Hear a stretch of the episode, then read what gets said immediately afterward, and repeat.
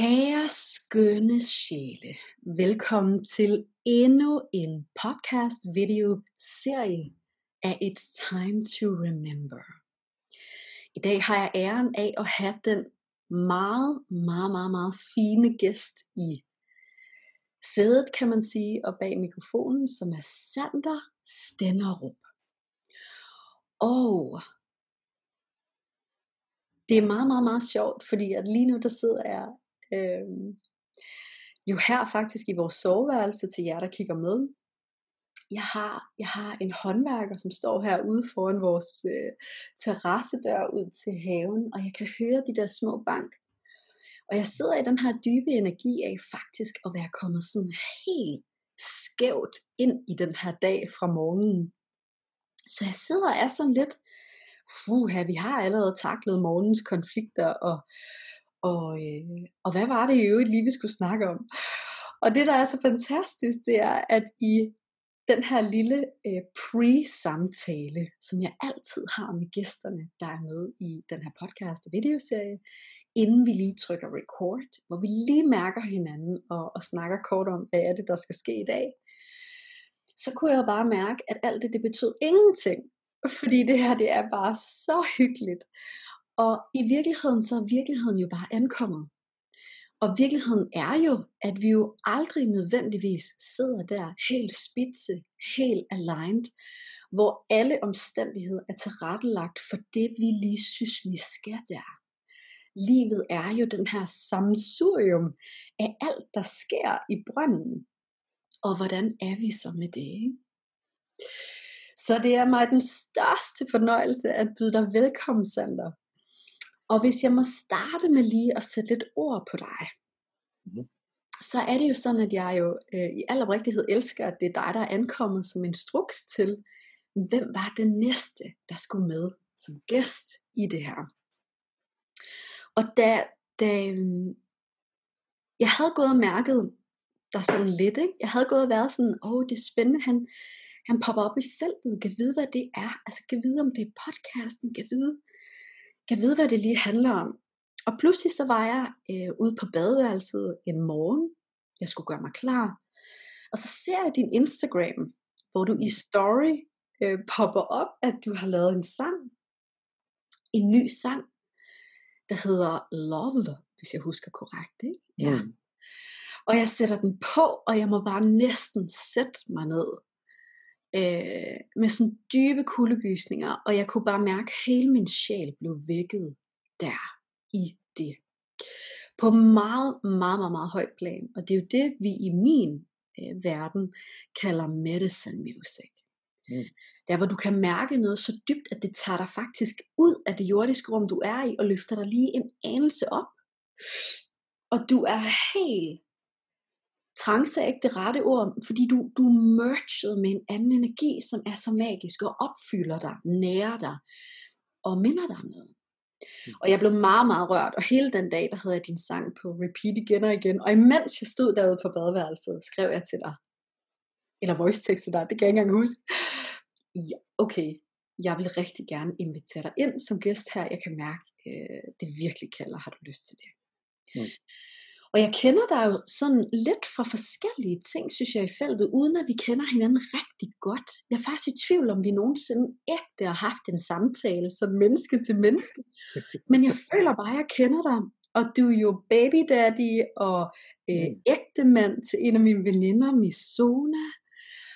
Og, øh, og den berøring, jeg har haft med dig i feltet, er jo simpelthen bare sådan en kærlig berøring, hvor jeg jo altid, når jeg tænker på dig, eller har mødt din post, dine stories, eller lige kort er stødt ind i dig, så har jeg altid haft sådan en følelse af at have, have haft et meget stærkt hjertemøde med dig. Det er som om du for mig altid bare er ankommet med kærlighed. Mm. Og det er en meget fri kærlighed, en meget yndefuld kærlighed, en meget pure kærlighed, som slet ikke er en sensuel kærlighed eller en seksuel kærlighed, men den her dyb universelle kærlighed, som minder mig en lille smule om Lars Muhl faktisk, som vi også har haft som, som gæst her i, i den her podcast. Den her fuldstændig fine, lyse, universelle jeg har kontakt til kærligheden i mig, og derfor kan jeg give kærligheden fra mig. Mm. Så med disse ord, kære, velkommen til. Kæmpe ære, at du har lyst til at øh, give dig tid. Mm. Og, øh, og sætte din hellige energi i den her retning. Og tak til smukke Misoda og jeres lille dreng Storm for at gå rundt ud i kulden lige nu. ja, ja. og give plads til det her. Velkommen. Tusind tak, Sara. Sikke en, øh, en fin velkomst, vil man nok sige. Tusind tak. Og det er alt det, du, alt det, du siger, det resonerer så, så kraftigt i mig. Øhm, så det er, det er, det er fuldstændig rigtigt, det der med, hvor vi har, jeg tror faktisk ikke, vi har haft en samtale før sådan rigtigt. Men der har været, vi har været i hinandens energi på en eller anden måde. Øhm, og ja, som, øh, som den spirituelle lærer Wayne Dyer, han sagde, at you can't give away what you don't have. Og det synes jeg er sådan ret fint øh, ordsprog, fordi hvad er det, du gerne vil fylde dig selv op med? Hvad er det, du gerne vil give væk? Øhm, og kærlighed har, har altid stået sådan, det er altid det, der er kommet ud af mig. Øhm, nu har jeg jo altid spillet og sunget, men turde aldrig rigtig spille og synge for nogen. Så jeg sad derinde i, øh, på mit forældres, øh, hjemme hos mine forældre inde på værelset og spillede kærlighedssange og skrev ulykkelige kærlighedssange, var det faktisk dengang. Øhm, sådan meget dramatisk. Øhm, og, og det er egentlig altid, hvad der er, er, kom, er kommet ud af mig på den rejse. Jeg kan huske, at jeg skrev min første kærlighedssang som, øh, som 17-årig. Og det var sådan noget med, at, øh, at jeg, jeg tager mit eget liv, hvis du ikke kommer tilbage til mig. Ikke? Øhm, og, og det var virkelig, altså det var, det var stærke sager. Og det, jeg tænkte faktisk på det her den anden dag, at når jeg kigger tilbage på hele den der rejse, det har været, så det er ret interessant igen at, at, at, at være bevidst om, hvad, hvad er det, jeg fylder mig op med. Fordi hvis, hvis det er det, jeg fylder mig op med, at der er nogle andre, der kan gøre mig lykkelig på den måde, at jeg vil gerne dø for, at jeg kan få deres opmærksomhed agtigt, jamen det er jo ikke sådan i tråd med den, sådan, den, den sande kærlighed, som jeg ser det. Og det er der jo rigtig mange, der skriver sange på. Håber du er ensom, og jeg kan ikke leve uden dig, og det er jo den der frygt og smerte, som, som sælger så rigtig, rigtig, rigtig, rigtig meget. og der synes jeg, jeg har oplevet noget frustration i min øh, musikkarriere, fordi det har været meget kærlighedsagtigt her til sidst, i hvert fald i de sidste mange år efter min spirituelle opvågning. Øhm, jeg går næsten også ud fra at det er noget, der, der vækker noget i dig, altså tekster i det hele taget, hvor vigtigt det, det er ligesom, jeg, jeg læste en anden dag, at det der med tekster går, i, går faktisk ind i nervesystemet, hvor melodien, den er sådan mere, den åbner noget op, og især det der samsurium, der er. Men hvad, du, du er også en, jeg, jeg kan jo høre, at du kan synge jo, det er jo, øh, Ja. fantastisk. Hvordan har du det med tekster? Altså, hvordan, hvordan resonerer tekster med dig egentlig? Ja, tak for at spørge ind, og mega, mega, mega fed, øh, altså mega fedt spørgsmål. Det er jeg aldrig nogensinde blevet spurgt om. Og det elsker jeg faktisk, at du spørger mig om, fordi det er enormt vigtigt for mig.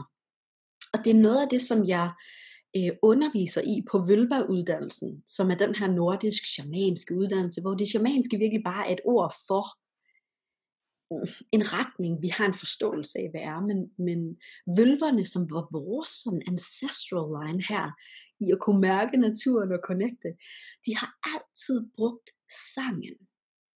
Og det er det, der adskiller vores nordiske shamaner, øh, for at bruge ordet, vi kender fra mange andre steder i verden, det er, her der trak man toner igennem.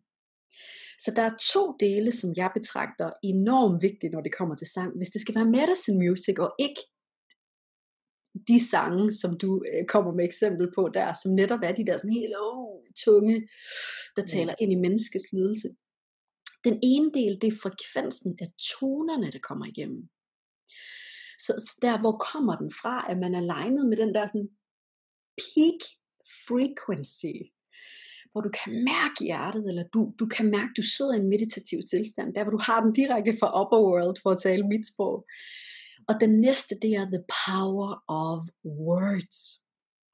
Og lige præcis når det kommer til det danske sprog, og oh, nu kan jeg gå i selvsving, ikke? Det kan du godt mærke. du har spurgt til noget, der ligger mig totalt på hjertet. men, men lige præcis når det kommer til the power of words, og vores danske sprog, så er det faktisk sådan, at vores danske sprog er betragtet som et originalt sprog. De helt originale sprog, der er hvert et ord medicine. Ordets kraft er så rungende. Det engelske er det samme, og der er flere forskellige sprog, som, som er sådan noget helt øh, fintunet. Og de ord, vi kan bruge, i sig selv bærer så vanvittigt meget ballast, hvor der direkte gror energi ud af dem. Ikke? Det er derfor, mm. et ord kan låse op. Ja. Og, og, øh, og ord og sætninger er, er spells, det er velsignelser. Og det ved vi jo egentlig godt, hvis vi tænker os om, fordi et menneske, der siger en sætning til os, som de dybt mener om os eller til os, kan jo sætte sig i os i overvis. Mm. Øh, det modsatte kan nogle gange det samme også, ikke? men, men øh, ja, ja, ja. det, det er mig meget, meget, meget øh, nært, det emne er.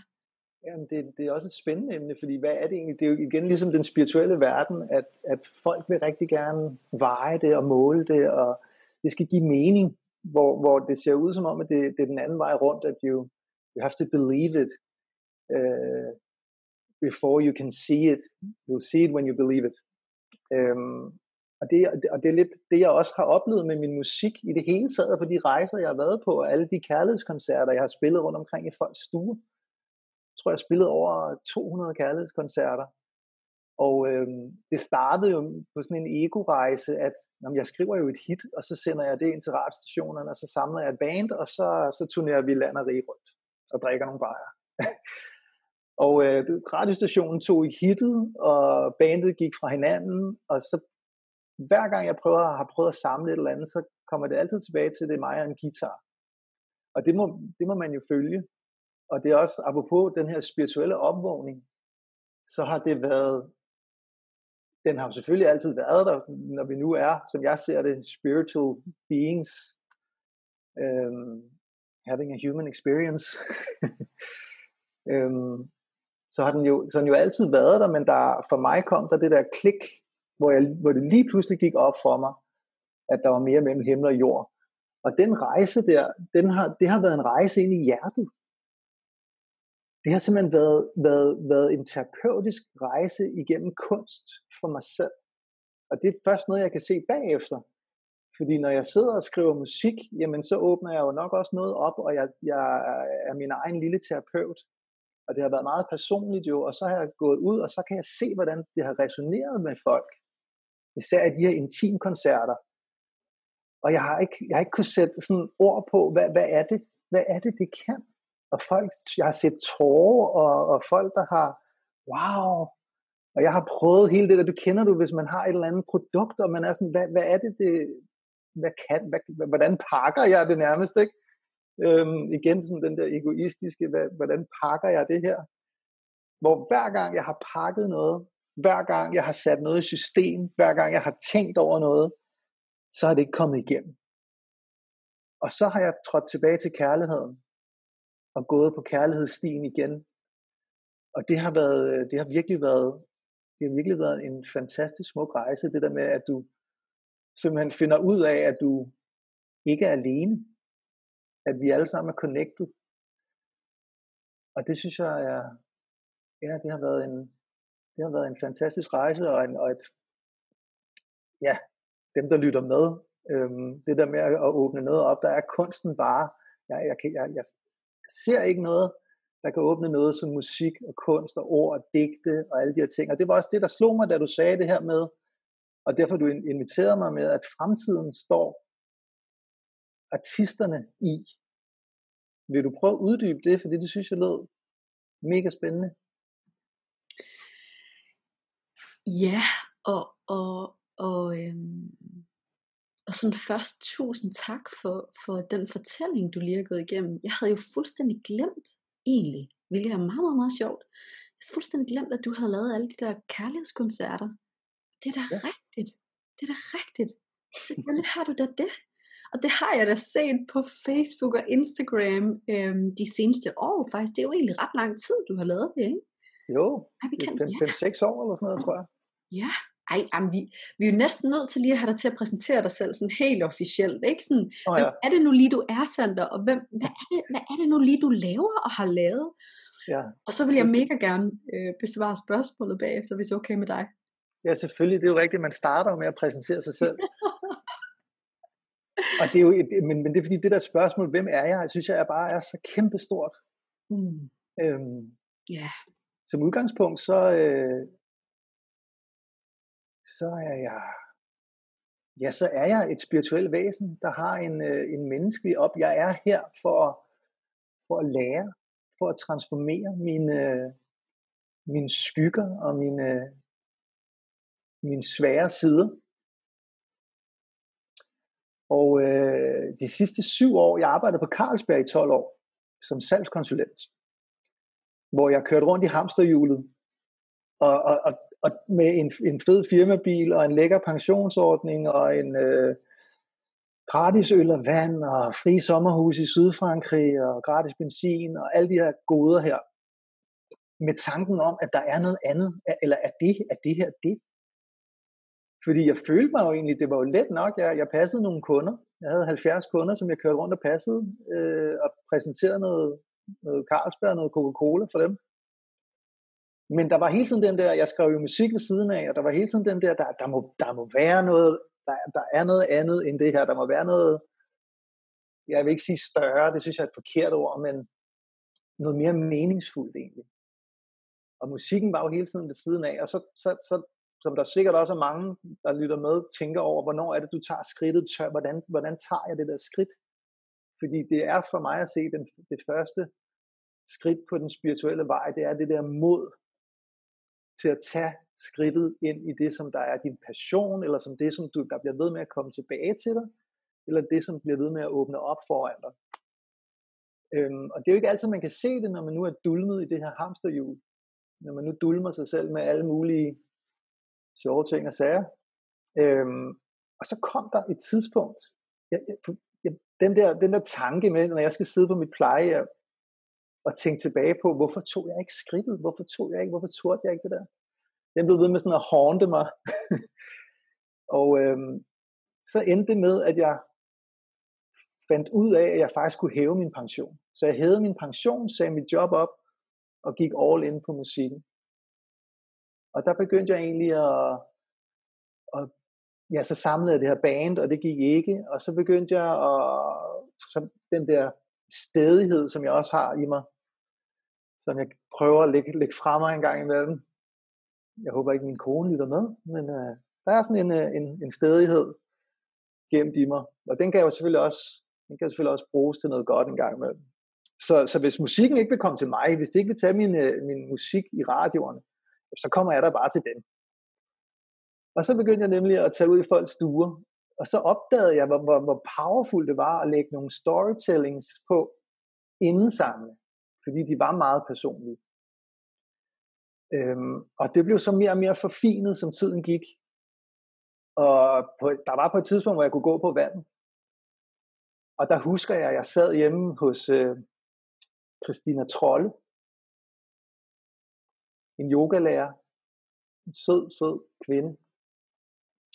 Og jeg, øh, jeg var kommet lidt ind i den der vante gænge med, jeg spillede min musik, så fortæller de der historier, og så når man har gjort ting rigtig mange gange, så ved man også, hvad folk de reagerer på. Og så ved jeg, at de griner her, og jeg var kommet helt langt ind i den der.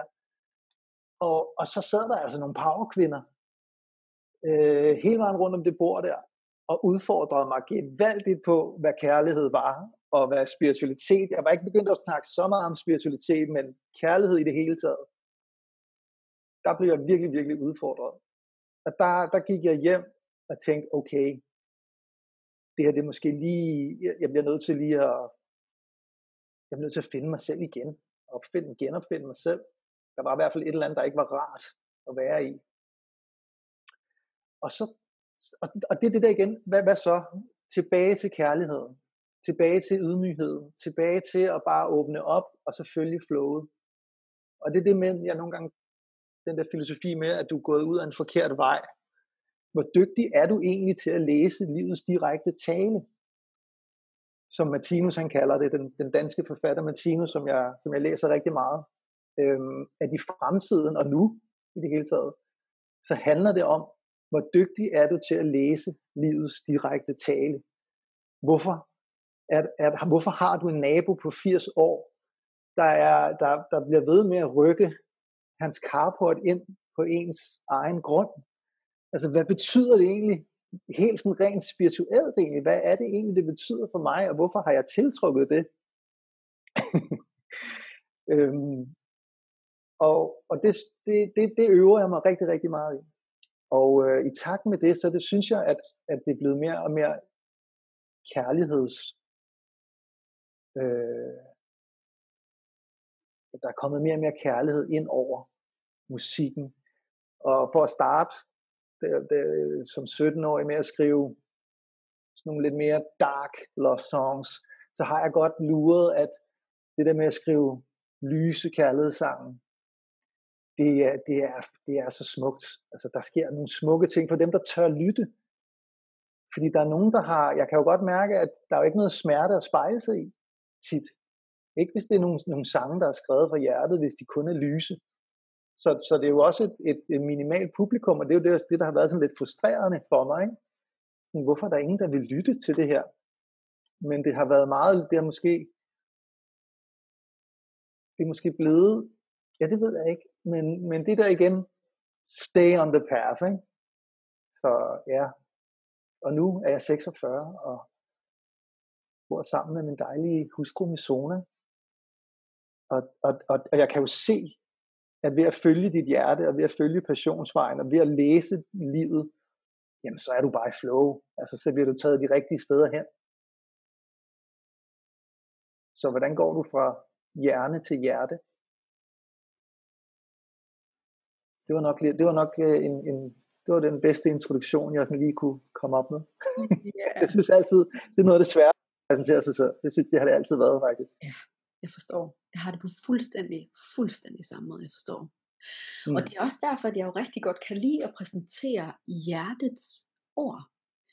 I stedet for de der formelle øh, professioner osv. Fordi det er, altså, det er bare et blueprint af noget, der var, men sjæl er ligesom det, der bærer sig igennem alt. Det der energiprint, vi sætter i rummet, vi træder ind i, i alt, hvad vi deler i den, vi er. Ikke? Det, det er det, jeg føler, der sådan er uh, spiren. Ja. Tusind tak for at give den indsigt i din rejse, og det vidste jeg faktisk ikke. Jeg vidste ikke, at du havde været, øh, var det Carlsberg, du sagde? Ja. Øh, ja. Og, 12 år. Ja, og sælge her og kørende skål. Jeg sidder og så mm. slupper kaffe og vand i mig, så kan se, hvis I ser med på video. Jeg er kørende salgskonsulent, ja. Ja, ja. Og det kan jeg jo resonere meget dybt med og relatere mig til, fordi jeg selv kommer fra corporate. Jeg kommer jo selv fra bankverdenen. Nå ja, det er rigtigt. Ja. Du, er, var det Unibank, eller hvad var det?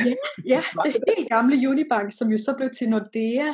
Ja. Så jeg har, jeg har været der i Nordea-tiden. Ikke? Så jeg, jeg forstår. Du kan tro, jeg havde også, øh, jeg havde også de der såkaldte succesår, hvor mit ego bare følte, sådan mand, øh, alt det der, jeg sådan har lært, der var det fornuftige at gøre, det er gjort. Uh, det føles godt at tage det her tøj på og få al den her anerkendelse og se de fede resultater og vinde alle de der konkurrencer, som man jo også har i banken, fordi det er meget mere sælger-energy end rådgiver-energi, øh, ved man, når man har siddet i det. Mm. Og så kan man selv tippe den de forskellige veje. Og øhm, så, så jeg forstår, jeg forstår virkelig øh, opgøret med det. Og jeg elsker din deling omkring at have siddet der i den der stue med alle de der powerkvinder. Man bare kommer til kortet, og ja. er sådan, wow, okay, der, mm. der er kommet en autopilot nu over tid, som ikke kan bestå længere. Medicine Women has arrived. Kigge i mig selv, ikke? for den her var halv ubehagelig. Okay. hvad var det der egentlig, hvad gjorde, at du gik fra bankverdenen, og hvad videre egentlig? Må ja. jeg spørge om det? Jamen, det må du. Og var det sådan en aha-oplevelse, eller var det en, en smooth... Øh... Altså, jeg, jeg har lyst til at sige, det var sådan en, det var mere sådan en, wow, der røg jeg ud over klippe. Øh, okay. Kant. Fordi det, der faktisk skete, det var at meget kort, meget kort fortælling. Så det, der jo egentlig skete, det var faktisk, at øhm, jeg havde haft et utal af episoder i banken, hvor jeg simpelthen i dag kan se, at det var jo sjæle, det var jo engle, der ankom og mindede mig om, hvem jeg var. Mm. Så for eksempel den der massør, der kom ind og skulle give os massage i banken, fordi vi havde vundet en eller anden filial konkurrence set i forhold til området. Hun, hun pinchede bare mig i sådan, ved du godt, hvem du er? Er du godt klar over, at hele det her felt, vi er i lige nu, er vildt spirituelt, og den her bank er bygget på en galjebakke. Jeg får ondt i hovedet, bare jeg kommer ind. Jeg ved, du kan mærke det. Jeg skal helt ud til Ringkøbing, for at jeg kan mærke den her tog lidt, og derfor bor jeg der nu. Så jeg, jeg havde sådan flere forskellige oplevelser, ikke? Øh, ja. hvor jeg sådan havde forvildet mig helt ud i hjørnet af, hvem jeg var. Hvor ligesom var nogen, der forsøgte at hente mig tilbage til det, der altid har været mig. Det, der var hele min barndom. Nemlig den her dybe, åndelige kontakt med natur, også med afdøde og med frekvenser og energier omkring alle mennesker, jeg mødte, i stedet for det der mennesket afleveret af ord og blueprint. Ikke? Mm. Så jeg havde jo mange af de der oplevelser, og så, og så kom jeg så til sidst til, fra det mørke Jylland, fra Herning. Nå, du er fra Jylland, ja, okay. Ja, fra Jylland, ja. ja. Til øh, København, Frederiksberg som jo var i og så fancy. Ikke? Det var mm. filialen inde på Frederiksberg, som var i samme bygning med der, hvor Klovn-filmene havde sit kontor, og uh, det var hele, øh, altså famous football players og øh, kendte mennesker, som du pludselig sad og var, var rådgiver for, og, der, og der var der jo noget, en eller anden ego-målsætning indeni om noget. Og det føltes bare center, det føltes bare så dårligt. Mm. Så dårligt. Jeg sad bare i sarkasme, øh, i altså spidse albuer. Øh, jeg troede, janteloven eksisterede i Herning, ikke? i det jyske, og jeg flyttede til København for det der høje, høje rum over mig. Sådan, der må man alt muligt andet. Og det måtte man bare slet ikke, vel? Altså, jeg havde aldrig nogensinde følt mig så øh, lidt velkommen som der, hvis jeg skal være helt ærlig. Og der var så mange episoder, der bare viste mig, oh, det går ondt i din sjæl at være her. Du skal slet ikke være her mere. Oh, det går ondt. Mm. Og så kommer der en, lige pludselig ud af det blå, så kommer der simpelthen en mand ind ad døren. Lars Mikkelsen hed han. Ja, ja, han var hånd... Nej, hvad var det, han var, ja? Ja, han, ja, det han måske var, ikke. var sådan en spirituel psykoterapeut. Nå, no, no, okay, ja. Ja, ja. Spirituel psykoterapeut. Jeg ved faktisk ikke, om han stadig er det i dag. Nu er det efterhånden mange år siden. Det, det forestiller jeg mig, fordi han var rigtig dygtig. Så det kunne han meget vel være. Jeg troede, han var professionel håndboldspiller. Det var mere det. Ja, nej. nej. Okay. øhm, og så kommer han ind, og det var simpelthen... Kender du det der med, at når man kigger på et billede, Mona Lisa-billedet, der er lidt kendt for det her, og du går forbi det, så føler du bare, at øjnene følger dig. Og du er sådan, wow. Den oplevelse havde jeg med den her meget høje mand, med sådan helt klare blå øjne. Og jeg var sådan, hvem var han? Mm-hmm. Og, jeg, og jeg gik hen til bankrådgiver bagefter og var sådan, hvem, hvem var den mand, der lige kom ind? Ja. Øhm, og han sagde jo bare banksmøren, jamen det var, det var en ny kunde, det, og, og jeg fik at vide, hvad han hed, og jeg kunne ikke lade være med at google ham. Ja. Og da jeg så googlede ham, så kunne jeg se, at han var spirituel psykoterapeut. Og der var jeg sådan, jeg tror, jeg skal booke ham. Der var et eller andet, jeg var bare sådan, der er noget med den mand, der 100% har, altså, ja, øh, ja. Og, og så sker der jo simpelthen det, at jeg booker en tid hos ham, jeg kommer ud i Sydhavn, hvor han sidder i en smuk, smuk lejlighed med vandudsigt. Og det går ikke 14 dage fra jeg har været ved, ved sjælemødet med ham, mm. før jeg knækker massivt med stress. Okay. Og det bliver, min, det bliver min slutning i banken. Ja. Fordi det var en afvikling. Den der, den der stressperiode var jo en afvikling af alt. Alle de der filtre, alle de der kasser, alt jeg havde tillært mig i mit menneske og i mine overlevelsesstrategier, der havde fjernet mig fra min sjæl og min indre sandhed. Ja. Så det var sådan et meget vigtigt sjælemøde. Han hjalp mig igennem hele det der stressknæk.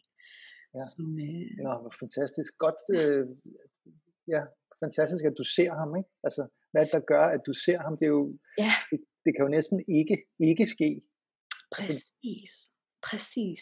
Og det er det der divine timing, divine meetings, ikke? Altså hvor man, mm. hvor man i min optik har haft, nu bliver vi meget spirituelle, men det ved jeg, at publikum her selvfølgelig godt kan, kan, kan være med på. Men, men altså, det er jo der, Ej, vi Uni- mener Unibank er ikke, Unibank er ikke så spirituelt. Nej, det er da ikke, det er da ikke spirituelt. On the way to, måske, ikke? We never know. Men, men, øh, men det er jo der, at det er min dybe, dybe, dybe overbevisning, at vi har nogle sjælskontrakter. Mm. Hvor vi har, vi har nogle, nogle opgaver i forhold til hinanden, som hvis vi følger instrukserne, og vi, vi ikke bare bruger fri vilje til at øh, holde alt for døren, som vi føler os guidet til, mm. så, så, har, så tjener vi hinanden og servicerer hinanden med, med nogle meget vigtige ting, hvor vi kan låse nogle ting op for hinanden og hele noget for hinanden. Mm. Og det er min dybe overbevisning, at det møde med ham var en meget, meget, meget stærk øh, sjælskontrakt, at han skulle hjælpe mig Ja. tilbage igen. Men også med stor vigtighed, fordi jeg lærte i mit offroad kapitel, som ikke var mere offroad, end den var totalt Mm. min. Ikke? Ja, ja, Det var så kort, som jeg kunne besvare dig på det spørgsmål der. ja. Ja, men det er, det er virkelig interessant med de, med de sjælemøder, det synes jeg. Altså, du snakker om en divine timing, hvad, altså, at der er, en, der, er, der er en mening med alt. Og det er igen det der med at læse livets tale igen.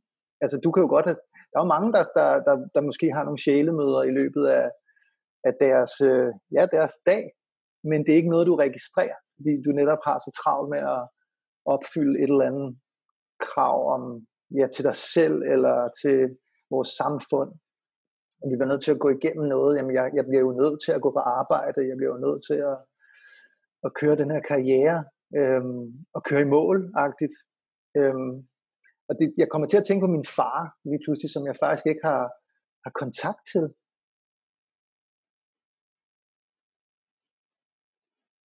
Hvilket jeg faktisk bliver lidt ked af.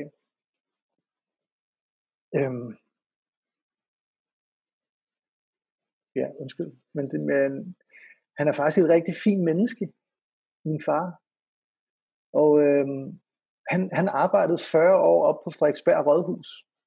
Og nede på øh, en eller anden afdeling, der hørte til Frederiksberg Rådhus. Hele det der, ja, hele det der community, eller hvad man kalder det op på Rådhuset. det tror jeg ikke, man kalder det. Men, øh, og, og jeg, jeg, jeg, han havde så mange talenter. Og han var faktisk rigtig, han var så sjov også. Men jeg var sådan lidt, hvorfor gør du ikke noget, far? Hvorfor gider du at sidde her i 40 år og lave det samme? Sidde på et kontor. Han var så kreativ og mega fire i enagrammet, hvis der er nogen, der kender det. Og en gudsbenået fodboldspiller, og fik tilbudt, tilbudt øh, øh kontrakt med KB, dengang han var øh, 17-18 år, men han ville hellere løbe med damer og, og drikke, drikke øh, øl. Og, øh, og fred være med det, men ja, der, der skete noget i vores, i den der energi, som jeg havde over for ham, at, at jeg var, jeg ved ikke hvorfor jeg, jeg, havde, jeg var sådan lidt, men, men han inspirerede mig faktisk, når jeg kigger tilbage på, ikke at, at leve i det der hamsterhjul i 40 år. Han inspirerede mig faktisk til at, at gå nogle andre veje og følge din, dit hjerte, eller følge din spirituelle vej, kald det hvad du vil. Så på den måde har han jo virkelig været stor inspiration øh, for mig, og det tror jeg, der er rigtig mange i den der generation, som vi sidder med vores alder, ikke? altså vores forældre, hvor vi sidder sådan lidt frustreret og siger, hvorfor, hvorfor gør I så ikke noget? Hvor når jeg ser ham udefra, så er han jo et rigtig dejligt, godt, fint menneske. Han gør jo ikke nogen fortræd. Og hvis jeg, nu ved jeg godt, at jeg, jeg, jeg henviser meget til Martinus, men i alle de spirituelle lærer og alle de bøger, jeg har læst, der er det som om, at det hele er endt ved, ved ham. Ja, hvor han har en mere logisk tilgang til åndsvidenskaben. Og der er det det store, vi, altså det store spørgsmål til, hvorfor er vi her? Det er simpelthen bare at være kærlige mennesker. At være næstekærlig. Men det vil vi ikke acceptere, fordi det, det er alt for basalt. Men han siger jo faktisk, at det her med, at vi, vi, vi er ikke mennesker endnu. Vi mangler stadig at, at blive til, hvad kan man sige, han snakker om menneskeriget, at vi er i dyreriget, vi stadigvæk, vi har meget, vi har meget dyrisk i os, stadigvæk den her grådighed, den her egoisme og mig, mig, mig. Og også en etlivsteori, altså det her med, at jeg skal nå at skrave så meget som muligt sammen i det her liv, inden jeg forlader det her, fordi jeg kommer altså ikke tilbage igen. Og jeg skynder mig at få et kæmpe hus og laver, øh, et kæmpe, laver en mur over det hele, og jeg bliver så bange for at miste. hvor, hvor, øh, hvor han snakker om evigheden, at den her øh, tro, kald det hvad du vil, han, han illustrerer det så i, det, i hans, hans bøger. Ikke? Han fik en kosmisk øh, udvidelse, en kosmisk bevidsthed, da han blev 30 år. Og så satte han sig ned og skrev i 60 år.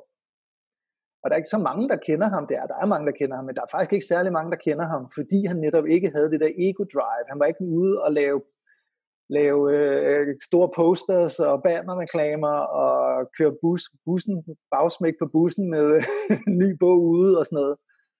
Altså han investerede i en, en sommercamp og skrev det simpelthen bare ned til næste generation. Det var hans, øh, det var hans sjælskontrakt, eller hvad man kan sige, for at være her. Og der kan man sige igen med min far, ikke? Øh, hvad er det i mig, der, der er så opsø- op, opsøgende på, at han skal, han skal udvide, udvikle sine talenter, eller følge sine talenter. Det er jo selvfølgelig noget i mig selv, at jeg gerne, at jeg, jeg har noget, jeg gerne vil, vil ud med, eller vise verden, eller ja, det, det, det var i hvert fald musikken, som det ser ud til indtil videre. Øhm, ja, ah, men jeg forstår. Og tusind tak for at bringe det ind i det. Og det der jo er øh, den her finurlighed, om, om man kalder det øh, verdens tale, eller, eller hvad det er, man kalder det, ikke? Men den her sådan smukke, smukke finurlighed er jo, at, at lige præcis det vindue, jeg sad i i banken på Frederiksberg, der sad jeg og kiggede på Frederiksberg Rådhus. Nå ja. Det er rigtigt, ja. Du sagde, det var der på hjørnet, ikke også? Præcis, præcis. Ja. Så hvor er det bare fint, at, at uh, netop det ankommer, som vi taler om det, fordi det er jo lige der. Det er lige ja. der. Ikke? Det er Smallegade. Det er Smallegade, præcis. Det var det, vi snakker om inden. Ja, min, kan du huske, min mor har haft Alzheimer's i 10 år? Ja. Og hun kom fra Smallegade, og vi var bager fra Smallegade. Så der er åbenbart et lille et hjørne. Ej, hvor fint. Der er et crossing point, hvor er det smukt. og det der også, der er også crossing point med noget andet, som jeg lige vil, vil øh, huske at sige, inden jeg glemmer det. Og det er jo sådan set tak for også at nævne det her med, at du fandt ud af, at du kunne få din pension ud, og den kunne hjælpe dig ind i den nye fase. Fordi jeg gjorde helt det samme. Nå. Jeg gjorde det samme. Jeg tog også min pension ud, da jeg valgte ikke at skulle tilbage til banken efter mit stressknæk, og da jeg valgte at gå selvstændig. Og jeg ved, Rikke Hertz, smukke Rikke Hertz, som jeg havde øh, inde i podcasten her i sidste uge, hun gjorde det mm. samme. Det sad hun også og sagde. Ja. Og det har jeg lyst til lige at sige, både til dig, men til alle herude. Vi er mange mennesker, som har gjort brug af de muligheder, som man end i, i gamle øh, folketeorier fandt ufattelig ufornuftige. Det gjorde man jo. Det godeste, altså, øh, det, det, men, men at, at tage de der håndsrækninger, og lade dem skabe magi. Ikke? Det er vi mange, der har gjort, der ikke ville være, hvor vi var i dag uden reelt. Måske, men du ved, hvad jeg mener. Så mm. gigantisk licens til faktisk at ryste den der pose af, sådan, hvad er fornuftigt, hvad kan jeg, øh, bare med den egentlig. Ikke? Ja. Jeg tror også, det er sådan en, ja, undskyld. Ja, nej, nej, endelig. Det er, Jamen, det er sådan et drive, jeg egentlig har haft det her med, jeg vil gerne, øh, jeg vil gerne hjælpe mennesker med at udvikle og udvide deres bevidsthed. Og hvordan gør man egentlig det, uden at, at skulle virke sådan pågående og, og, og opsøgende og marketingsagtigt? Det synes jeg er et meget interessant spørgsmål. Fordi jeg synes, det bliver ved, det bliver ved med at pege tilbage. Apropos det der med, at når man når jeg stikker næsen lidt for langt frem, og begynder at hjernen begynder at lave koncepter og ting og sager, jamen så er det som om, at, at igen, jeg skal lige tilbage til kærligheden. Jeg skal lige tilbage til mig selv. Øhm, og så står jeg i det der dilemma med, jamen, hvor, den der usikkerhed i, om, jamen, hvordan, hvordan, hvordan, øh, hvordan inspirerer jeg så og hjælper andre til at, til at udvide deres bevidsthed, når nu jeg ikke selv kan, kan opsøge noget. Og jeg har studeret human design i nogle år. Ikke sådan pro, fordi det er, det er ret komplekst. Og øhm, der er det jo, øh, jeg har den her projector-rolle, hedder det, at jeg er faktisk her på jorden. Det var faktisk ret fint at få at vide, øh, apropos det der med at, at møde nogle mennesker, at i Human Design, der er jeg her for at wait for the invitation and recognition. Det vil sige, at jeg skal vente på, at nogen inviterer mig og øh, anerkender mig. Før, og så oven i det har du en indre autoritet. og min det er så et splenic en, en, øh, autoritet, og det er, at jeg har tre sekunder til at sige ja eller nej. Og det igen, det kan man tro på, om man vil, øh, øh, om man vil, og man kan jo tage det bedste fra, fra alle mulige værktøjer. Men din invitation til mig, det var både, det var nemlig begge ting, og det var også bare et, et ja, sådan et full body ja, og det synes jeg også er en vigtig del at slå fast i, de her, i, i det her med at med følge sit hjerte og følge sin, den spirituelle vej. At hvad er det egentlig, hvornår er det egentlig, jeg kan mærke, at jeg skal sige nej? Eller ja, for den sags skyld. Ikke? Øhm, der er også mange, der er emotionelle og har brug for at vente lidt, inden man siger ja. Øhm, men det, det synes jeg igen er noget, man træner i livets rejse. Ikke? Altså man, man finder netop ud af, forhåbentlig alle de gange, man siger nej, at det er det samme, der bliver ved med at komme tilbage. Øhm. godt sagt. Rigtig godt sagt. Ja, ja tak. Så øhm, ja. Jamen så enig egentlig. Og, og det som jeg synes der er meget interessant ved det, det er jo at nogle gange, og det kender I måske selv, altså nogle gange så står vi, lad mig lige se, hvad vinkel jeg sådan skal tage den her fra, fordi hvis det er, at vi er ubalanceret i vores givende, plisende menneskelige essens, så der hvor vi giver og kommer til sådan at plise og give for meget hele tiden, fordi det ligesom er en eller anden overlevelsesstrategi, vi har skabt, da vi var små. Ikke? Sådan, ej, hvis jeg bare er den her, der servicerer og giver og giver og giver og giver og giver, så er der mm. harmoni, der er fred, det er rollen, jeg indtog, alt er godt, det er meget mere behageligt at være i rummet, når alle andre er glade. Hvad ændrer sådan gik af mig på det, det håndterer jeg så bagefter. Agtigt, ikke? Ja. Hvis vi har den trænet meget stærkt, så kan der komme det der ja, før end at vi mærker, altså hvor det ægte svar skal komme fra. Fordi den der autopilot af, ja det vil jeg gerne, det kan jeg lige gøre. Det er den der rolle, jeg kan indtræde i. Og så er der den der anden energifløj, ikke? den der anden visdom indeni, som har det der ægte. Mm. Ja, det resonerer dybt med mig, det er aligned med min kapacitet, med mine længsler, med det jeg er her for. Nu taler jeg lidt store sprog her, men, men der hvor der er en, en rungende sandhed, som ikke er baseret på de der overlevelsesstrategier. Ikke? Mm. Og, øh, og jeg oplever simpelthen, at, at der er i særligt det her sådan spirituelle, sensitive miljø, som jeg selv er en del af. Og jeg siger ikke miljø, fordi at, at det er øh, det spirituelle miljø, og vi bare alle sammen er oversensitive. Vi er fuldstændig fantastiske, som vi er.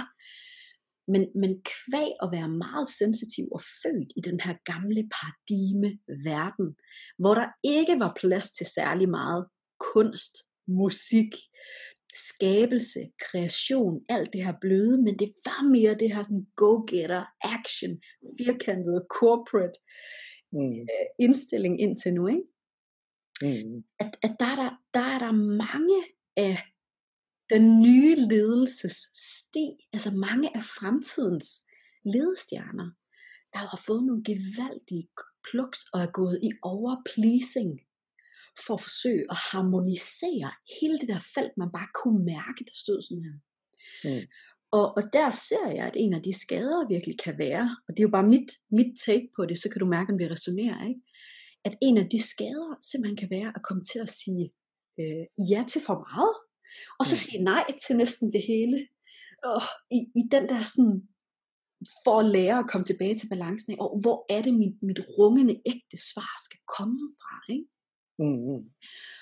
Og, og det bærer mig egentlig videre hen til øhm, det spørgsmål, du stillede mig for noget tid siden nu faktisk, som jeg slet ikke fik svaret på. Og det var jo i forhold til det her med, at jeg jo egentlig da inviteret og skrev det her, men jeg tror jo på, at fremtidens ledere, altså fremtiden er musikerne nu, artisterne, kunstnerne, hele det kreative felt, forfatterne, alt der, hvor sjælen får plads.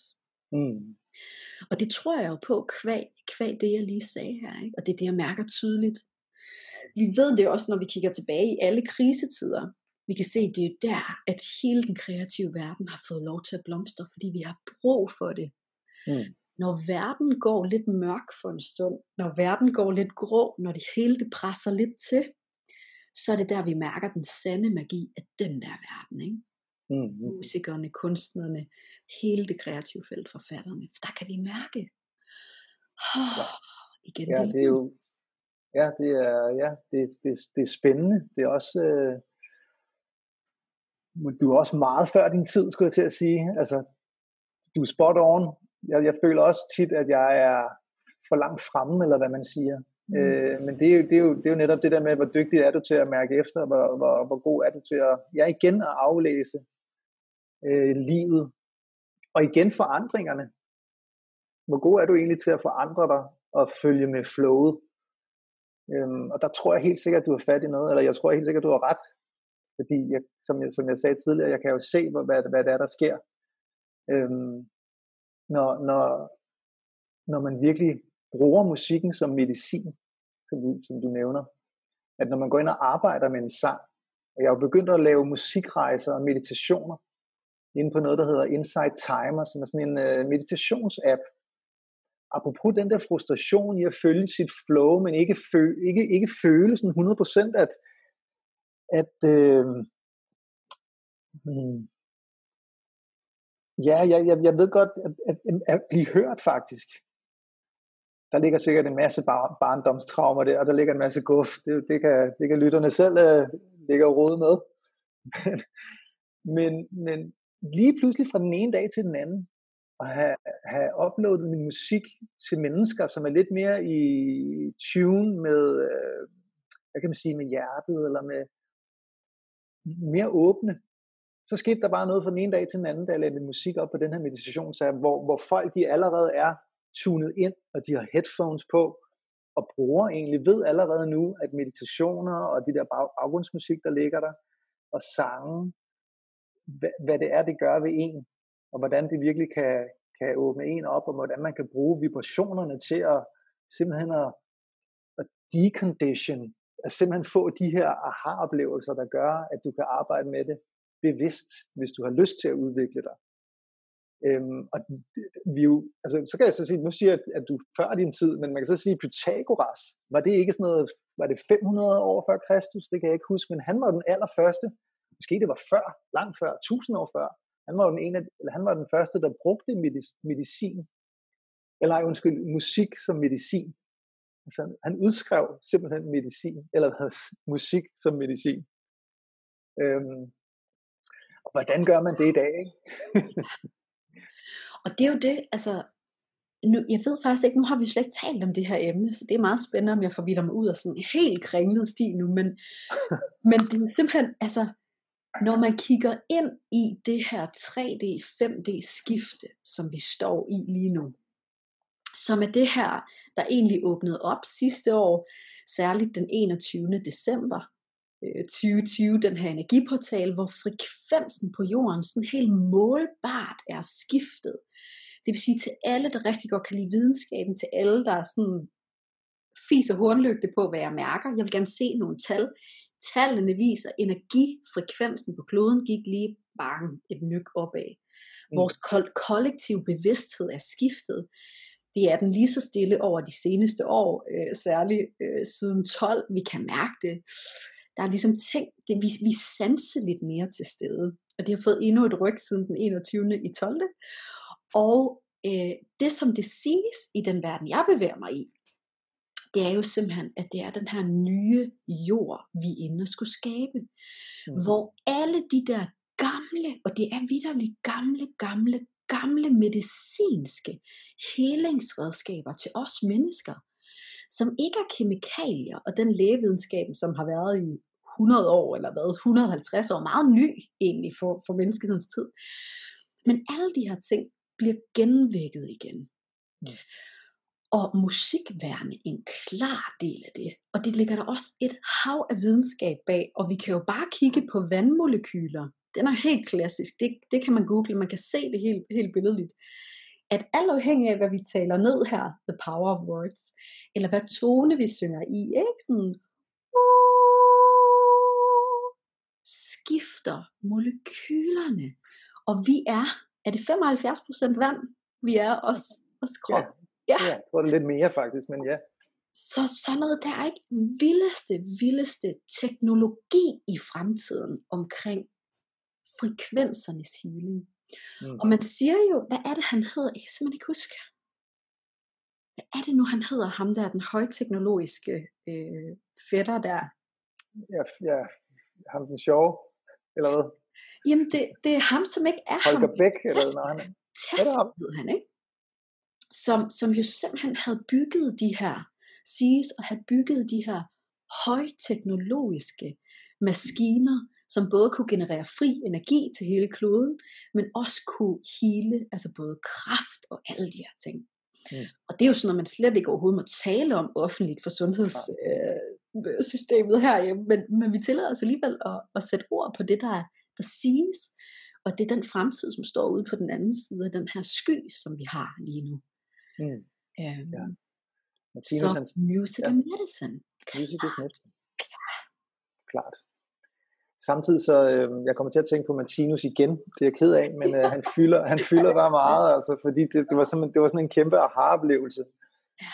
Og han taler om, at, øh, at ja, som sagt, at fremtiden er, er den åndelige verden, at den åndelige verden er allerede klar. Den er allerede perfekt, og den, er, den står allerede og venter på, øh, på naturvidenskaben, men naturvidenskaben er faktisk en gave for os, fordi øh, de bliver ved med at skulle måle og veje ting, ikke? og nu er universet øh, 17 millioner øh, lysår, fordi de har kun har teleskoper, der rækker så langt, og øh, ja, nu har vi fundet ud af det her, så nu er det rigtigt, men de kommer faktisk tættere og tættere på den åndelige verden, øh, hvor åndsvidenskaben den er tænkt oppefra og ned, og naturvidenskaben er tænkt nedefra, og på et tidspunkt, der vil de to mødes. Det er bare et spørgsmål om tid. Vi er blevet så bevidste faktisk i forhold til, da Jesus talte, eller nogle af de, de tidligere verdens øh, genløsere, øh, at vi vil se, vi vil se, øh, vi vil se øh, beviser. Dengang, der var folk jo ikke så, så bevidste, altså det, det var en lidt lavere bevidsthed, hvis man kan sige det. Så, så det var nemmere at være klog, ikke for at disse Jesus, altså det er ikke det, er ikke, det, er ikke det. men, men det var lidt nemmere at inspirere og, og tale til folk. Han talte lidt mere i metaforer ikke? og børnesprog, så de kunne forstå det. Hvor, hvor nu, der vil folk se beviser, og det er det, der kommer til at ske. Du kommer, I fremtiden kommer vi til at se, der kan du måle karma. Du kan måle, når du spiser kød, at du kan gå ud og, og, og selv få en dårlig oplevelse at det faktisk bliver en, en åndsvidenskab. Det er derfor, det er en videnskab. Og det er derfor, at naturvidenskaben faktisk er en gave, fordi de er, bare, de er i gang nu, men de vil først møde det om, ja, hvad ved jeg, om mange, mange år. Og med hensyn til Music is Medicine, så kommer jeg til at tænke på min kære mor, som øh, desværre gik bort for nogle år siden. Øh, en ret tragisk øh, ulykke faktisk, en brand. Hun døde i en brand Øhm, og en, øh, en uge efter fik jeg en sms fra en, der hedder ja, Krumme Håndlæser. Du ved, hvem det er. Øhm, jeg har aldrig mødt hende. Jo, det har jeg, det, det passer ikke. Men jeg havde aldrig mødt hende der. Som spurgte, om jeg ville komme til hendes... Øh, hun var ved at uddanne noget med noget afdøde kontakt, og hun havde nogle elever til allersidst, som skulle øve sig på en, ja, en kanin. Øh, altså ikke en kanin, men en, en prøvekanin er det jo så. det var ikke fordi, jeg, tog en, jeg hentede ikke en kanin. Øhm, og det synes jeg var, det, det, var, det var sådan ret, det var ret i tråd med, at jeg lige havde mistet min mor på den her måde. Og øhm, så tog jeg ud til det her villa-kvarter, og jeg kom simpelthen en time for sent, hvilket i, i første og fremmest er vildt mærkeligt, fordi jeg er efterhånden blevet sådan tidsfascist, desværre. Det, det, det er noget, jeg arbejder på. Øhm, øh, øh, jeg ved ikke helt, hvad der skete, og så stod hende der, der skulle, der skulle, der skulle aflæse mig, eller aflæse min, min situation, eller hvad, hvad det var, og, og hun stod for enden af, den, af sådan en rød løber, som var lagt ud for det her hus, sammen med hende her krumme, og så da jeg kom, så gik hun hen imod mig, så, var hun, så siger hun, ej, hendes, hendes hår havde brændt hele dagen. Hele dagen havde hun haft det helt vildt varmt. Hun vidste jo ikke, hvad der var sket med min mor, eller noget som helst. Hun vidste intet. Plus hun havde fået et digt med, som hun har skrevet. Hun har aldrig skrevet digte. Så hun glæder sig helt vildt til at tale med mig. Øhm, og så gik vi ind og satte os, og øhm,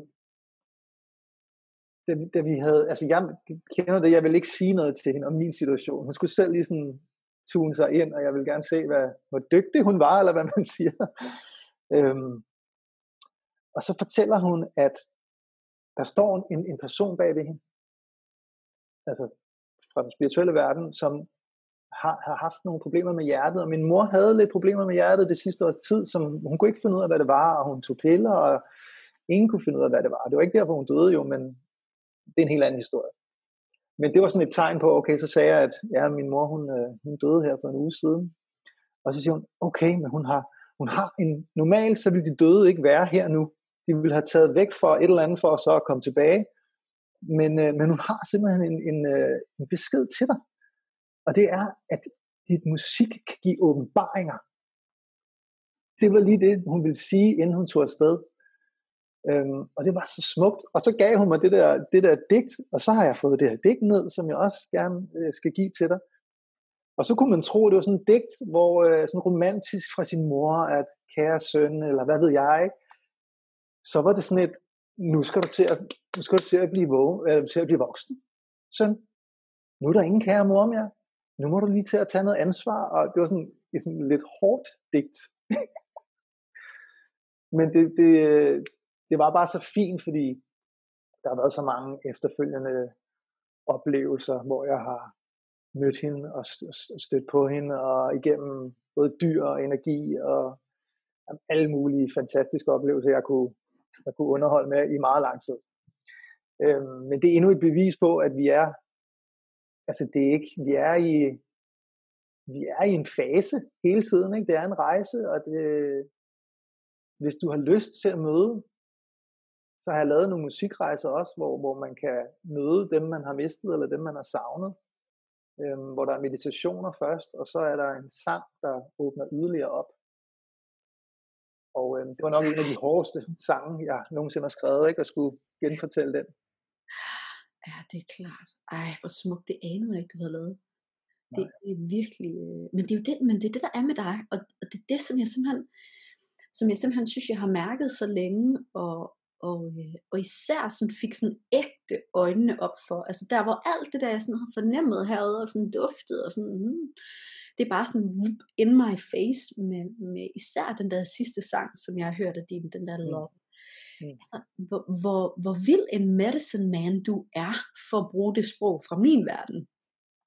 I, I den du er, og det du gør, og det du bringer igennem, bare på sjælsplan. Altså, og, øhm, og det synes jeg at have lavet sådan en slags meditation, og, og sådan en slags håndsrækning mellem verdener, altså der hvor sløret mellem verdener, den, the ordinary world, den her helt jordiske verden, vi er i nu, og så the passing world, er jo en shamansk arbejde. Så det er, så det er meget, meget, meget øh, well done. Altså.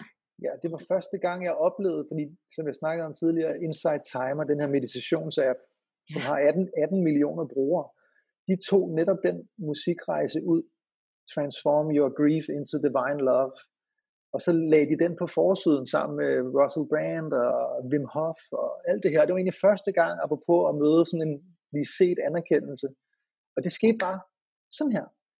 Og det er altså uden at have brugt syv år på at råbe på Facebook og LinkedIn og Instagram og det ene og det andet. Altså, det var igen det der tilbage til kærligheden øh, jeg har lyst til at lave den her, det, det er kommet ud af mig naturligt, og nu lægger jeg det op her. Øh, ja, ja, det giver så god mening.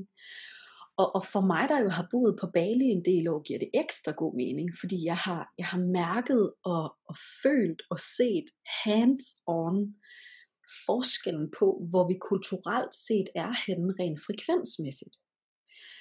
Mm. Og det betyder absolut ikke, at vi i vores verdensdel bare er bagud, fordi det er vi slet ikke. Vi er langt fremme på rigtig mange ting. Men når det kommer til sjælsbevidsthed, evne til at mærke, evne til at connecte med alt andet end hovedet og, og rationalet og alle de der ting, så er det klart, fordi vi har været så dygtige til hele det industrielle, til hele the corporate, alt det med penge, til infrastrukturen, så er det andet blevet sat til side, og det er jo det, vi er mange, der er et produkt af at være vokset op i, ikke? Mm. Ah, følelser til side, du skal den her vej. Øh, altså, øh, og ordningen må sein, ikke? Du skal op, og du skal møde klokken 8, og du skal tilbage klokken 16, ligegyldigt hvad, hvordan du har det. Det er ligegyldigt. Årstiderne, fis. Du skal møde op. Helt det der. Så, mm. så vores evne til at mærke og appreciate og tillade os selv at låse op igennem sådan noget som musik og kunst og meditation og sådan noget. I Danmark oplever jeg værende lige lidt mere træt, altså lige lidt langsommere end rigtig mange andre steder på kloden. Hvor, hvorfor tror du, det er det? Altså, fordi vi er jo langt fremme, men er det så mere på teknologi og ja, karriere? Det vil, være, det vil være min resonans, ja. At, altså, jeg ser det jo som muskler, vi kan træne. Ikke? Mm. At vi her i vores verdendel har trænet den her muskel, hovedmusklen, så meget. Rigtig, rigtig meget. Og så har vi trænet hjertets muskel rimelig lidt, relativt lidt, og vores øh, intuition, altså vores, vores powerhouse, vores creation, the belly, der også er connected med alt imellem os. Det er det, der sker, når vi sidder og er helt transparent i tale, ikke? så kan vi mærke i maven hinanden. Mm. Det er også der, hvor man for eksempel, hvis man taler, hvis man går i speaker øh, jobs, dem der taler fra maven, det er der, hvor, hvor det både er hovedet og hjertet combined. Du taler for sådan en powerbank, alt kan mærkes. Det er ikke kun hjertets følelser, det er ikke kun hovedets 10 genveje til. Det er ligesom noget, der sætter sig. Ikke? Mm. Og, øh, og jeg oplever simpelthen bare, at, at vi jo kan gå i harmoni, og vi kan gå ud af alignment. Og der skal gerne være en vis alignment med de her når vi har brugt årtier på kun at træne hovedet, og hvad er smart, og hvad er ikke smart, og logikken og alt det, så mm. det andet, som er det, der skal bruges til hele det kunstneriske felt, står det længere tilbage. Mm. Og det svarer jo lidt til at gå rundt sådan blind hele tiden, ikke? At være sådan, mm, i denne verden kan man kun smage og høre og dufte. Mm. Så man sådan, wait a minute, jeg kunne også se, der var farver. Nå, nej, hvor fint, hvor er det smukt. Gud, jeg elsker farver egentlig. Ikke? Mm. Så vi er ikke, nu skal jeg passe på, hvad jeg siger øh, til det danske, vi er jo absolut ikke bagud, men vi får jo resultatet af det, vi træner mest. Og det har mm. ikke været hjerte og sjæl og, og belly så meget. Derfor oplever jeg også, for lige at samle op på det, du siger, jeg oplever også, at alt det højspirituelle, som jo egentlig bare er det højfrekvente og det sjælelige, som musik er, med mindre vi kører full on, nu tillader mig bare at sige det, Medina, eller Nick og eller nogle af de her, der, der sådan taler, taler ned i, i menneskets lidelser, eller menneskets egodrømme, eller der, hvor vi sådan, det er den frekvens, vi er på, mm så, så, så er der et langsommere øh, match, end der er rigtig mange andre steder i verden, der bare kan mm. høre det med det samme, de er på frekvensen. Mm. Det er også det, jeg oplevede med, med apropos Inside Timer. Hver gang jeg uploader noget, jamen, så er folk bare på. Altså, det... Ja, og det betyder jo i min optik, at du er en af de her ledestjerner. Altså, og igen, nu skal man passe på med, hvad man siger, fordi vi er alle sammen ledestjerner, vi er alle sammen fuldstændig fantastiske, men der er altid nogen, som tager en first mover i felt. Sådan er det. Sådan er det også Tour de France. Der er en, der sætter sig burp, i perioder forrest, og ham, der ligger lige bagved, han ligger sådan et stykke herfra, og han får medvinden på det. Og, og den der ledestjerne, som er så mange, der rejser sig nu i den her nye verden, vi vil bygge, heraf dig og musikken og kunstnere og forfattere og det hele. I er så vigtige, vigtige, vigtige, fordi I låser op. I låser op til os andre, der gør, at jeg vidderligt ud af det blå sætter dit musik på på badeværelset, og hele min verden går i stå lige der.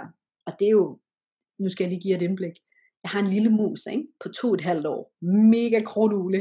Det sker jo ikke, altså at den her verden går i stå. Det er jo family factory trummerum indtil nu.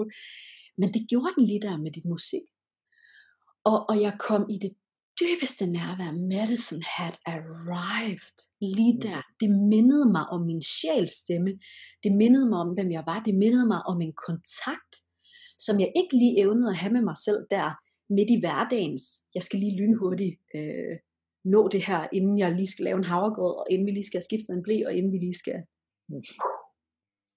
Det, det der med, at det så gør dig mere grounded, er det, så smitter det af, er det det, du tænker på, altså så smitter det af videre ud i dagligdagen, eller hvad er det egentlig mere, hvad er det, hvad er det, det gør ved dig?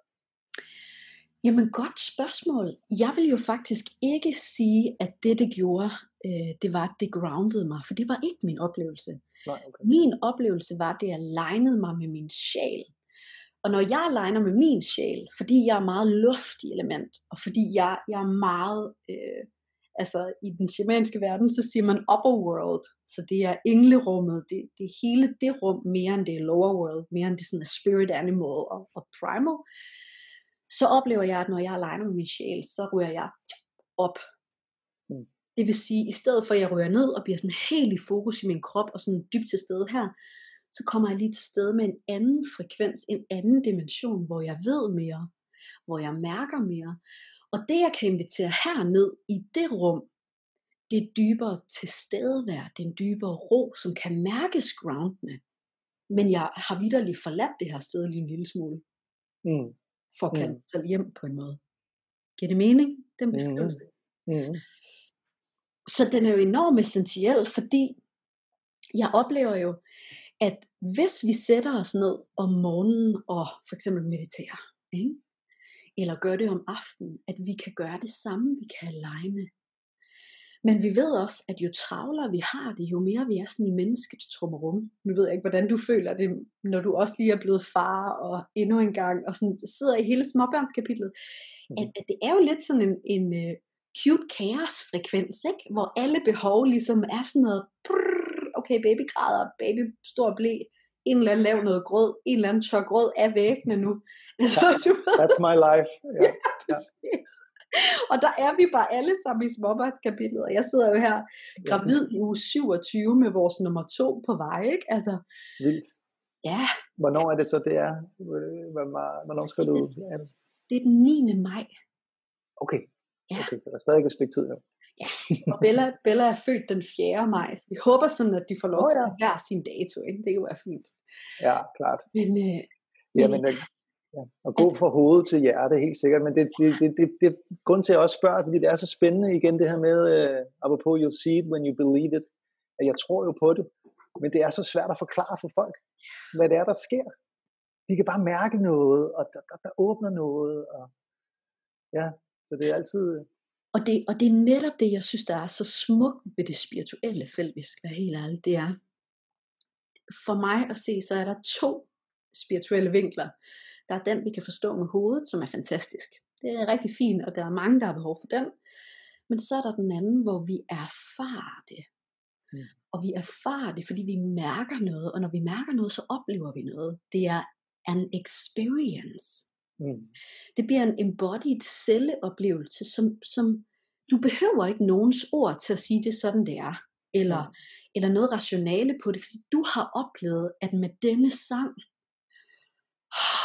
indtræffer der en harmoni, en kærlighed, en ro, en sjælskontakt i mig, som jeg Mm. ikke kan forklare, men som simpelthen ændrede hele mit state of mind den morgen, og gjorde, at jeg kunne tappe ind meget mere i balance og meget mere kærligt end før. Mm, Ja. ja, ja. Og, og det synes jeg bare er så smukt, og det er derfor, at jeg, jeg går meget op i sådan at sige, jamen, særligt inden for den shamanske verden, at når den sidder der, så er der jo ikke nogen, der er i tvivl, fordi alle kan mærke Mm. et der stykke musik. Alle kan mærke den der meditation. Alle kan mærke det der ord. Hvis ikke du kan mærke det, så, så, så er det meget vel, det er bare noget, der lige sig af, ikke? Eller nu Mm. skal du have lige verdens fineste kærlighedssang, men jeg er slet ikke selv connected til en frekvens af kærlighed. Så hvad kommer igennem? En fin intention, men ikke helt. Nej. Hvad er det så?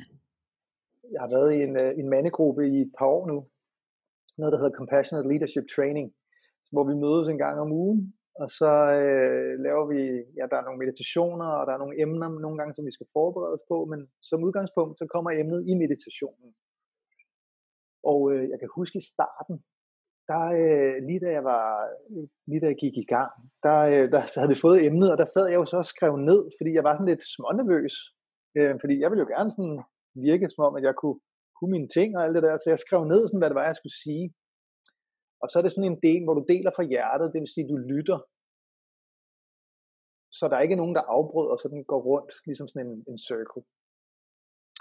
Og så når det blev min tur, jamen så kiggede jeg så ned på papiret, ikke? og så delte jeg sådan, øh, ja, og så synes jeg det og det og det og det, og det blev sådan lidt hakne og lidt, lidt, øh, lidt, det var ikke sådan i tråd med noget, synes jeg. Jeg var sådan lidt utilfreds med det, og der var en, han blev ved med at sige, skal bare dele fra hjertet.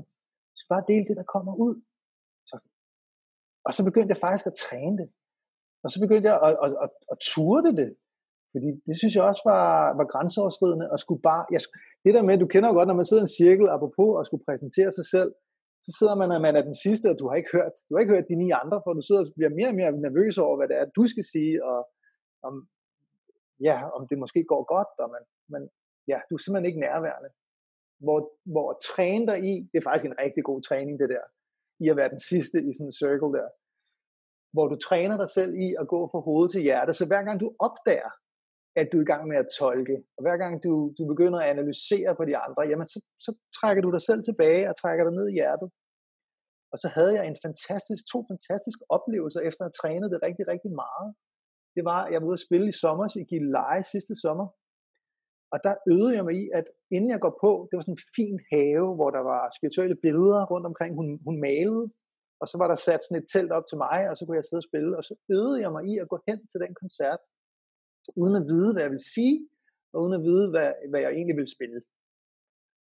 Og så satte jeg mig ned, og så, øh, det var det, det magiske, det, det var 45 minutter i, i magi, synes jeg. Altså, der kom tre mennesker hen bagefter til mig og sagde, prøv at høre, du bliver nødt til at komme ud og spille, og bla bla bla bla bla. Og folk har, jeg har oplevet det her mange gange, og så vender de ikke tilbage, men, men, men der sker noget i det der rum lige der, hvor du, hvor du deler direkte fra hjertet, hvor du simpelthen trækker dig ned fra hjernen, eller hvad det hedder.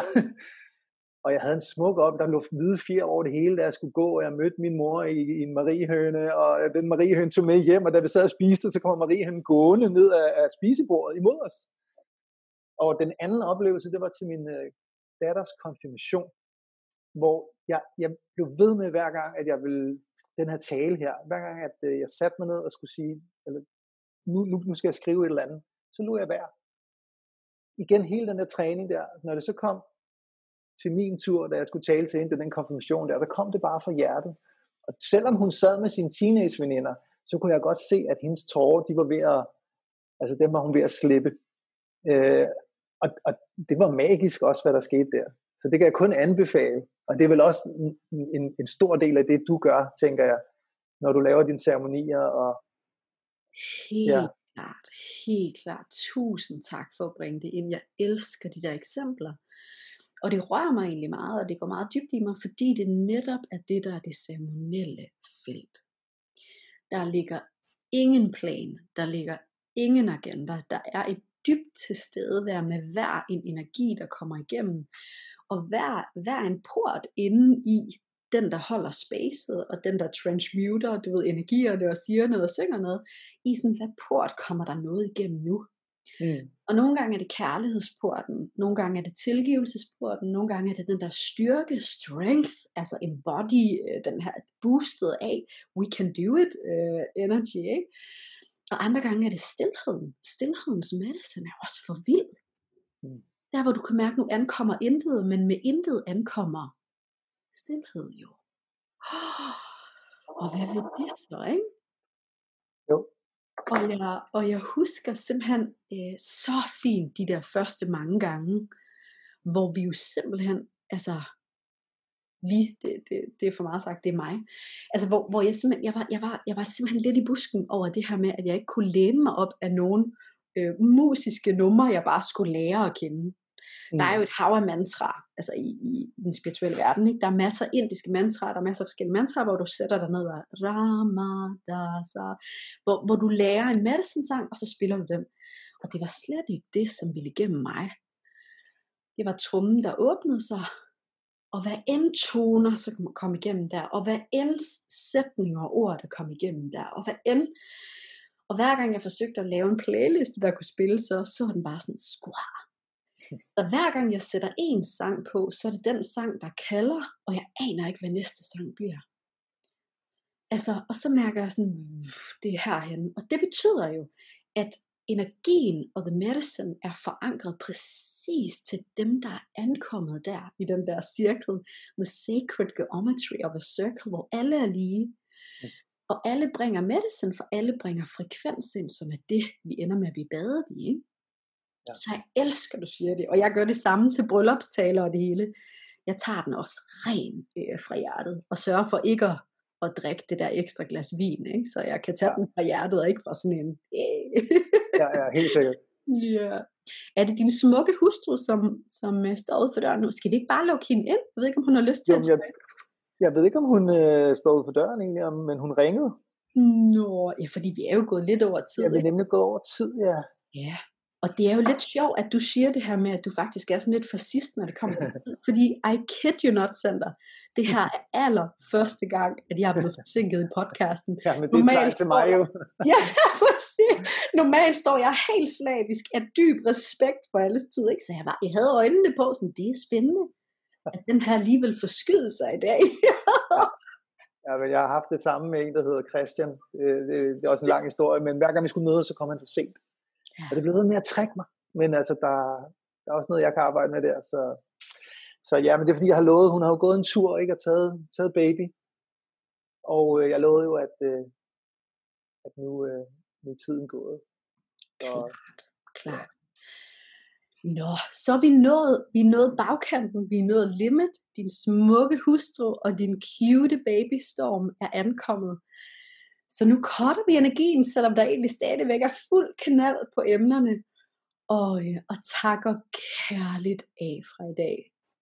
Sander, jeg kan slet ikke takke dig nok for at ankomme med dit fine, fine væsen, dit medicine og dine mange spørgsmål. Du er simpelthen den, jeg har haft her i sædet, som har spurgt mig mest. Så jeg sidder lidt sådan menneskeligt forlegen over, at jeg føler næsten, at jeg har fået snakket mere end dig. og vi egentlig gerne høre ja. ja. Nej, det var jo en samtale, apropos Human Design og Projector, så er de her for at guide på mm. jorden. Øh, så det passer meget godt med, at man skal stille nogle spørgsmål. Yeah. Så, men tusind tak for at invitere mig, så det var, det var rigtig fint. Og øhm, ja, jeg ønsker dig held og lykke med baby og familien og det hele. Tusind, tusind tak. Held og lykke med dit musik. Jeg glæder mig til at høre dit næste værk, og øh, lurer mig, om ikke du kommer til at sidde i denne stol igen, fordi øh, den her samtale er jo slet ikke over. Nej, vel? Nej. Nej, det er faktisk... Jeg, faktisk ja, ja, undskyld. Nej, det er ja. meget gerne.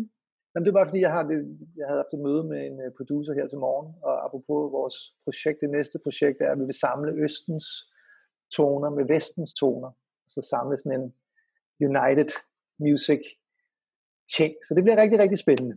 Så ja, nu skal jeg lige afbryde. Det gør ingenting fedt. Det er mig, der bliver helt fabrilsk for at få lukket os kærligt af. Så, ja, så jeg, jeg ved, at, at alt er godt i babyland. ja. Men det glæder jeg mig meget, meget, meget til at høre. Helt din smukke hustru, din søde baby. Mm, tak, tak for nu. Hej. Hej med hej. Hej. hej.